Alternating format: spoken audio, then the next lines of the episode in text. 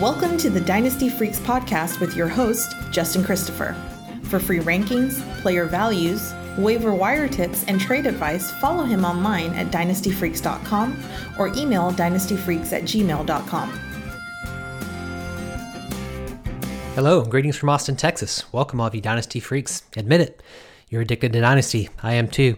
My name's Justin Christopher, and I am a Dynasty freak, which means I love drafting, trading, scouting, managing all my teams 365 days a year. So do you, so let's talk some Dynasty. We have now episode number 89. We're getting pretty close to 100. Episode 89, we're going to look back at another rookie draft that took place in the league that I'm in. Gives me a chance to talk about various players that you'll be drafting in your leagues if you've not already drafted them. If you have drafted them, you'll get to hear if I thought yours was a good pick or a bad pick because of uh, going through all these drafts will give us a chance to do just that. So this was my second rookie draft that took place last week in what I call my Good Times League. Uh, this league was my very first Dynasty League, and I'm sad to say it's become the least active. Very unfortunate. Only about 50% of the owners pay attention during the off season. Uh, while we have removed a few owners over the years and have replaced, us, replaced them with some pretty uh, active owners, the fact is, in this league, it's just the friendships that have kept this league together. So the fifty percent that don't uh, that aren't as active year round, they're good friends, and so that's kind of the competition level of this league. It is an old school ten team non PPR league. We do still have 30 man rosters with 10 player lineups, including kickers and a defense. Unfortunately, in this league, I finished in last place for the first time in my dynasty career. I've never earned the number one draft pick in my career, but I did in this league. Near the end of the year, the writing was pretty uh, clear on the wall, and I fairly tanked at the end of the year by selling players and draft picks, including, of course, Michael Thomas, who carried that team to a championship. Congrats to my buddy Dave Brown there. Um, I traded him, though, to acquire more picks in this rookie year draft, as well as some younger players like A.J. Brown. I did have Juju Smith uh, Schuster on this team. Very injury laden season for him, of course. That contributed to my poor team last year. I really feel like if he's back this year, the moves that I made, the guys that I picked up last year in the draft, Miles Sanders and Deebo Samuel, I'm actually really primed for one of these bounce back years, especially after what I did in this draft. But you can be the judge of that at the very end of the podcast. I'll kind of reveal real briefly what my team looks like. But for now, let's jump into the picks. I will say running back was my weakness in this league, but I think it is no longer because I had pick number one and number two. I always recommend on these type of podcasts that you actually go to the website. I write all this up on the website. One of the best things you can do is you start to get ready for your drafts is look at the average draft position of very active leagues. Of course, I told you this one's like 50% active. But still, you can look at the drafts that have actually happened, not mock drafts, like real drafts happen. I'm going to post them so you can see about the average depth of position, average draft position, so you can know what you can do in your draft, so you can either wait on and who, who you can't wait on. So here it is. I'll list them uh, real quickly. Number one, Jonathan Taylor. Pick two, J.K. Dobbins. Pick three, Clyde Edwards-Helaire. Pick four, CeeDee Lamb. Pick five, DeAndre Swift. Six, Jerry Jeudy. Seven, Cam Akers. Nine, Ke'Shawn Vaughn. Or, I'm sorry, eight, Ke'Shawn Vaughn. Nine, Joe Burrow. Ten, Justin Jefferson. That was the first round. I was fortunate enough to have pick number one and pick number two in this draft. So I picked Jonathan Taylor and J.K. Dobbins. More on them in a minute. But what I'll first do is I'll talk about the best value, the biggest reach, and then I'll talk about my picks in the rounds where I actually had picks. So, best value here, I think it's really hard to name anyone as a first round value in this loaded class. Um, but but for the sake of listing someone, I'll list Justin Jefferson here at number 10. He is my number seventh ranked rookie in this class. So to see him fall behind Ke'Shawn Vaughn and Joe Burrow, more on those guys in a minute, um, it's a big surprise in my opinion. While I do have some concerns about Minnesota's run first offense, Kirk Cousins' efficiency has still made wide receivers valuable in Minnesota, and Jefferson's likely to start from day one, so he'll likely surpass the aging Adam Thielen as a number one target in Minnesota within the next two or three years. So, good value getting him here at number 10 in this first round. As for the biggest reach, I already wrote about Ke'Shawn Vaughn in my uh, draft last year or last week as the biggest reach, so I won't talk about him again, even though I still feel like that's a reach for him. I'm going to mention this time Joe Burrow as my uh, first round reach. I like Burrow as my number one ranked uh, quarterback in this class, but drafting him in the first round in a one quarterback league feels like a bit of a reach for me. For context, the owner only has Mitch Trubisky and, Ra- and Ryan Tannehill as his quarterbacks, so you can see why he would make this pick. But uh, I don't like to take quarterbacks in a one quarterback league this early. I would have rather made like a low level trade with another team during the offseason to get a quarterback, something like that. But this is one of those inactive teams in the league, so they paid the price for it by not being active and making some trades. Um, they draft a quarterback in the first round, which I think is a bit of a reach. Now, for me, as for my picks, first time I've ever earned the number one pick, and I also made some trades to make sure that I had the number two pick. And of course, I took Jonathan Taylor and J.K. Dobbins. Those are the top two rookies on my draft board, so I held true to what I believe. I'm one of the only analysts who actually has Clyde Edwards Helaire as my uh, fifth ranked rookie running back and my eighth ranked rookie overall. So I have him fifth, where so many people have him number one. Um, I believe in college productivity. And because of that, there's few players that have proven it year in and year out, like JT and JK. Uh, both players could take time to emerge as a lead back on their teams, but I'm not concerned about that. It is dynasty after all we're talking about, right? Taylor lands behind one of the best offensive lines in the league, one that even made kind of, I'd say, the middle of pack Marlon Mack look really good last year. Plus, the Colts traded up to get him. I always love that. And I think with Baltimore, man, Baltimore's offense under Lamar Jackson has made every running back average more than five yards per carry because that's just what the defenses have to do. They have to watch out for Jackson, and so you get these wide open lanes. And I think Dobbins is ready as the best running back in this class in the RPO shotgun offense, since that's what he played all through his college year, uh, college career. Last year, I finished last in this league because of my poor running back play, but I think that's not going to be the case for me in the years to come. Let's go move on to the second round. Again, go to the website so you can actually see these guys listed, but I'll just list them here on the podcast for you. Number 11, so first pick of the second round in this 10 team league 11, Jalen Reagor. 12, Denzel Mims, 13, Michael Pittman, 14, Henry Ruggs, 15, Brandon Aiyuk, 16, Zack Moss, 17, Tee Higgins, 18, Tua Tagovailoa, 19, Antonio Gibson, and 20, Bryan Edwards. Biggest value, in my opinion, here was Tee Higgins. I have him as my number 10th ranked rookie, but he fell to number 17. That's the lowest I've seen him fall uh, this year.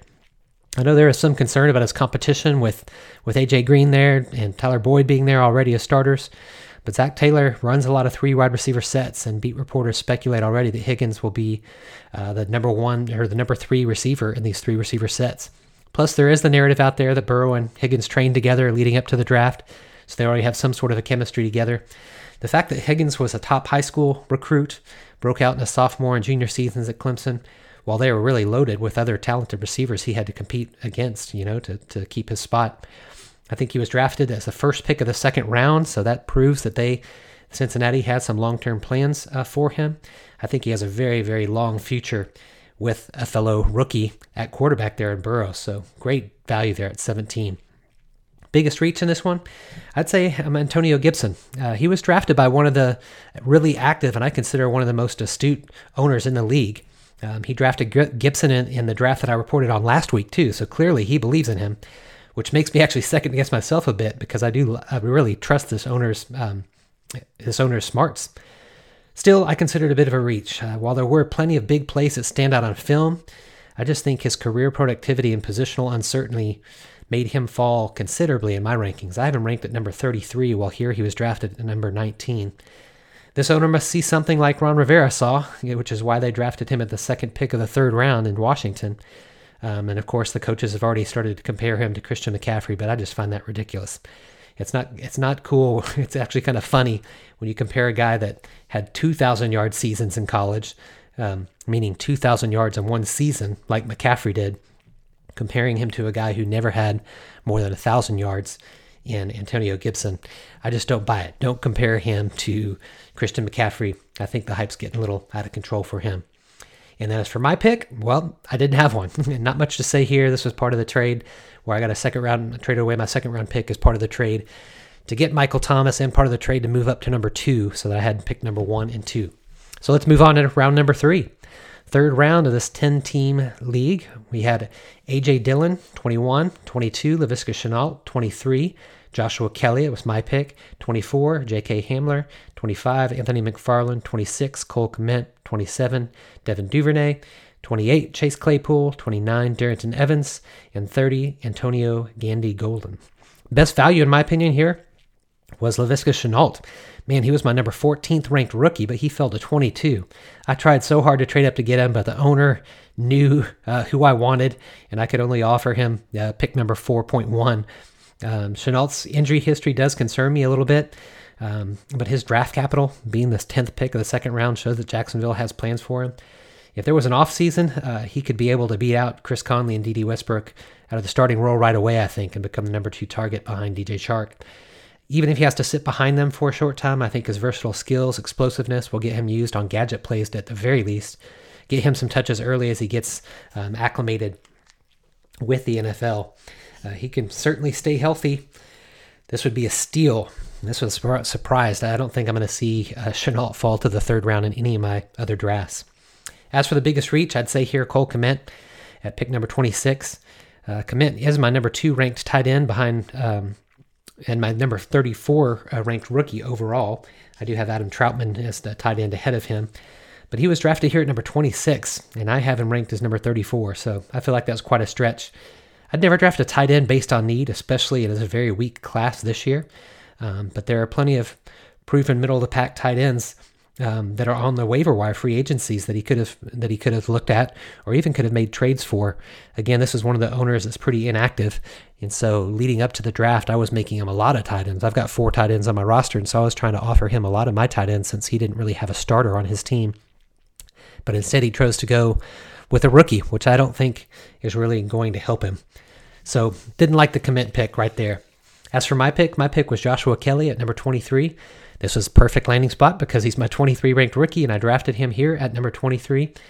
Uh, he was a real target for me in this draft, largely because I also own Justin Jackson in this league, and I'd like to see those two compete to see who could ever become the number two back behind Austin Ekeler there in LA.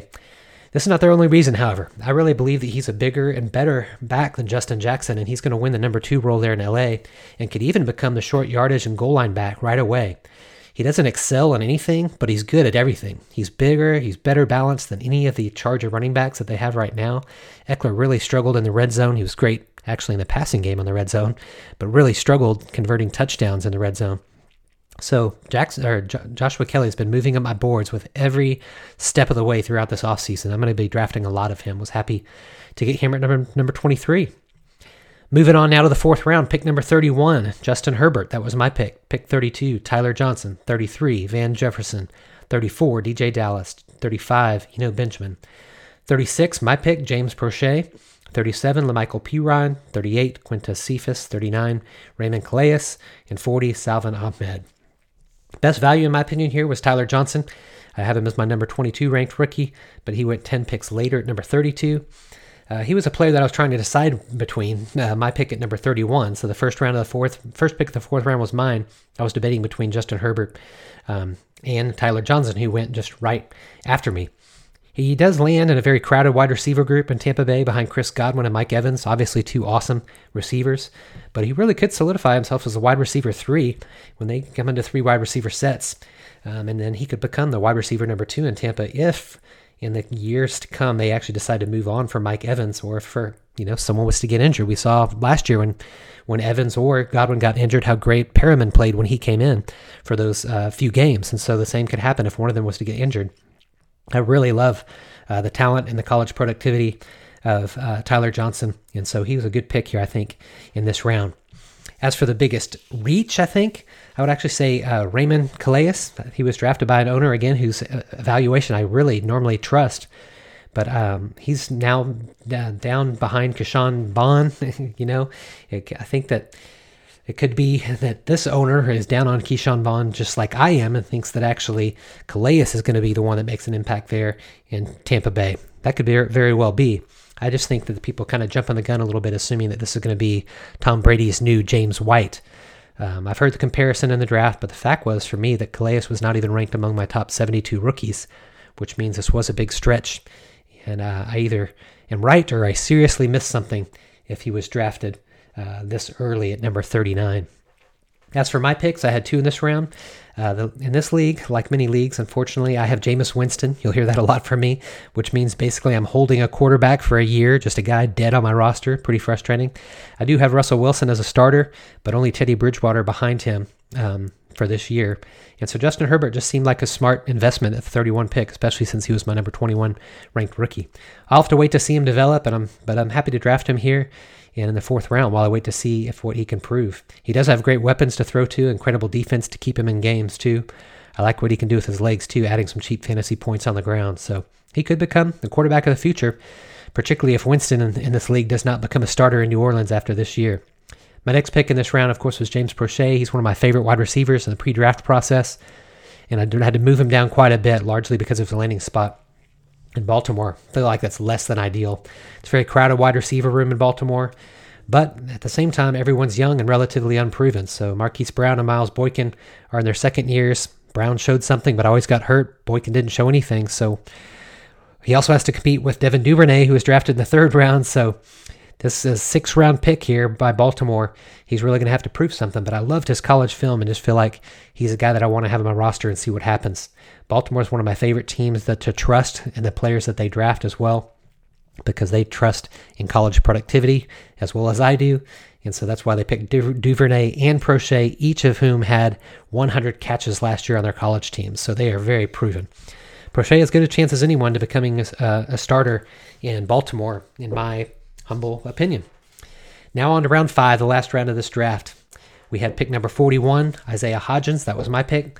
Pick 42, Lynn Bowden. Pick 43, Adam Trautman. 44, Donovan Peoples Jones. 45, Thaddeus Moss. 46, Gabriel Davis. 47, Collin Johnson. 48, Frank Gore. 49, Darnell Mooney. And then my pick with Mr. Insignificant at pick number 50, Michael Warren. My opinion, on the best value here is Donovan Peoples Jones. Excellent pick at number 44, especially since he was my 39th ranked rookie. Um, this round, it's really all about opportunity and who can prove something quick, because a lot of these guys are going to be dropped from our rosters unless they can show something. But Peoples Jones has a chance to prove it in the preseason, assuming we have one. If he can prove that he can become the wide receiver three in Cleveland behind uh, Odell Beckham and Landry, that would that would prove something. And Cleveland looks to become a more run heavy team under their new coaching staff. So that's something to consider too. But Baker Mayfield has made third wide receivers like Rashard Higgins look good at times. Uh, he was a very, very highly ranked recruit coming into college, had a bad quarterback throwing to him. So he's going to get one more chance to prove himself. I wouldn't draft him early based on those upside things, but here at pick number 44 sounds like a good deal for me. On the biggest stretch, honestly, I couldn't find a I couldn't find one here. I didn't want to just make one up. Um, I didn't really find one. These all seem like pretty appropriate picks here in the fifth round. So let me end by talking about my picks. Two picks in this round. I picked Isaiah Hodgins. You heard me talk about him before. He's one of my late round targets this year. I already about, already wrote about why I drafted him on my first rookie draft, uh, so you can go back and read that or listen to last week's podcast. But uh, to prove how much I like him, I drafted him again at number 41, while in the previous draft I traded up to get him at pick 56. So I'm telling you, I believe in this guy. Listen to last week's podcast if you want to know more about why. As for Mr. Insignificant, the last pick that I made, Michael Warren, I think just he was just incredibly productive back in Cincinnati, rushing for more, a combined more than 2,500 yards and 36 touchdowns his sophomore and junior season.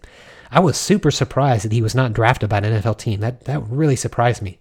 But I was actually really happy when I saw that the Philadelphia Eagles were the ones who picked him up as an undrafted free agent because they're one of the teams that I really trust and it's not to say that Boston Scott, uh, you know, is the is the backup behind Miles Sanders. Of course, there's news this week that they're actually looking for a veteran in Carlos Hyde.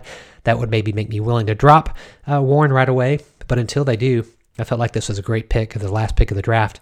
I do have Miles Sanders in this league, so I'm getting a little bit of insurance if Warren was able to work himself onto the team and maybe ultimately into the number two role in Philadelphia.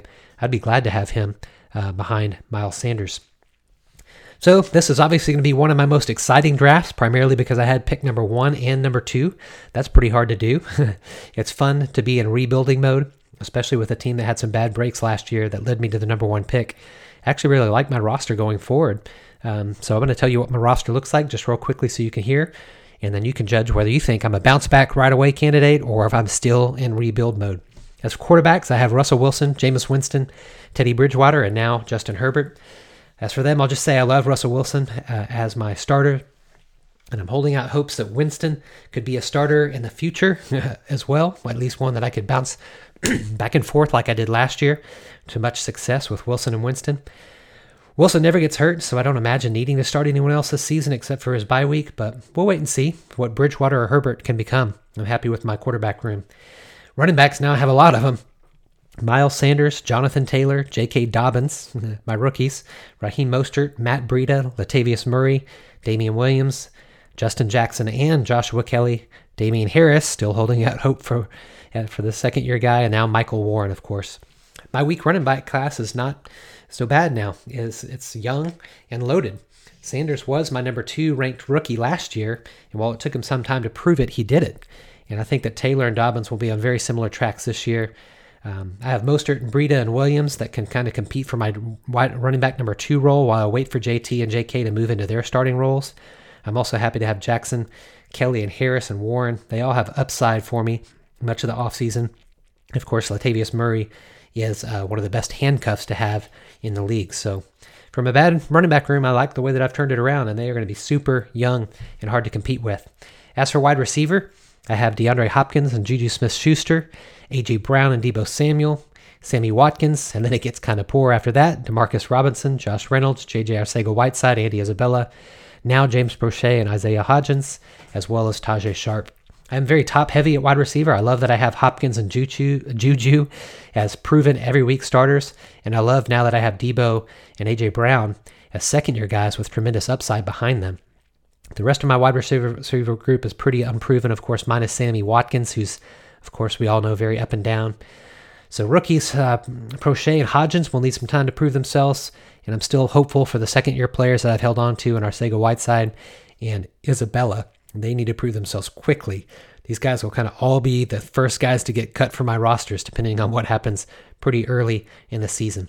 As for tight end, I have Dallas Goedert, Austin Hooper, Tyler Higbee, and Blake Jarwin. Hooper was part of the trade involving Michael Thomas that I had to do last year. I'm kicking myself for not looking into his contract situation, though. Note to self when when that happens. I, I figured he was going to be Atlanta for a long time, so that was completely my fault. If he stayed in Atlanta, I would be very happy overall with the way the trade went down. Um, what kind of resulted in me getting J.K. Dobbins and A.J. Brown ultimately. Um, but this move to Cleveland is a severe downgrade for me. I picked up Goedert early in the year when one of the league kind of not very uh, savvy owners dropped him early.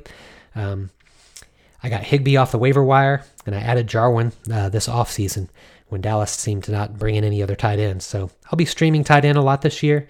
I'd prefer to have an every week starter, but I think I can make things work uh, among these guys. And if Zach Ertz were to get hurt, Dallas Goedert would be gold for me. Speaking of gold, my kicker is Robbie Gould. Uh, he's super reliable. He's on a high scoring offense. He signed a long term contract this last year. So happy about my kicker. Defenses in this league are pretty important. I have the Bills and the Buccaneers. I feel like the Bills are a top 10 defense. Sure, top 10 defense in my opinion. Uh, their ground and pound offense and strong defense make teams uh, make games a lot uh, lower scoring. And then the Buccaneers, I feel like are an up and coming defense. Uh, they found their own at the end of last year and really improved the last four or five games of the season. They added Antoine Winfield as a safety in the draft, and they're coached by a very aggressive defensive coordinator in Todd Bowles. So hopeful for my defenses. So you guys let me know. Am I a, a rebound team that's going to come back right away, or do I still have a lot of work to go? It's been fun uh, drafting. I hope you guys are having fun in your leagues as well. I'd love it if you would contact me anytime and tell me, you know, who's on the clock. Who I'd love to give you some advice on who to pick. So contact me as you're making your drafts. I hope these have been helpful for you to just kind of analyze my drafts, help you see average draft position, to know uh, what you can think of will happen in your drafts. So that's a week now. Uh, that's a wrap for this week, rather, my freaky friends. Thanks so much for listening. Make it a two way conversation anytime by contacting me at dynastyfreaks at gmail.com. That's dynastyfreaks with two E's at gmail.com. Much better on email than I am on Twitter. So email me. I'd be honored if you'd take time to rate and review the podcast and Apple Podcasts. That would mean a lot to me. Thanks so much for listening. I appreciate your support. I do want to become your most trusted independent voice in the Dynasty landscape. Until next time, you know what to do. Go out there and get freaky. Thanks for listening to the Dynasty Freaks podcast with your host, Justin Christopher. We welcome your thoughts and advice. Let us know what you'd like to hear on the podcast or see on the website to help you dominate your league. Justin prides himself in responding to every email, so hit him up anytime at dynastyfreaks at gmail.com and follow him on Twitter at LonghornJustin.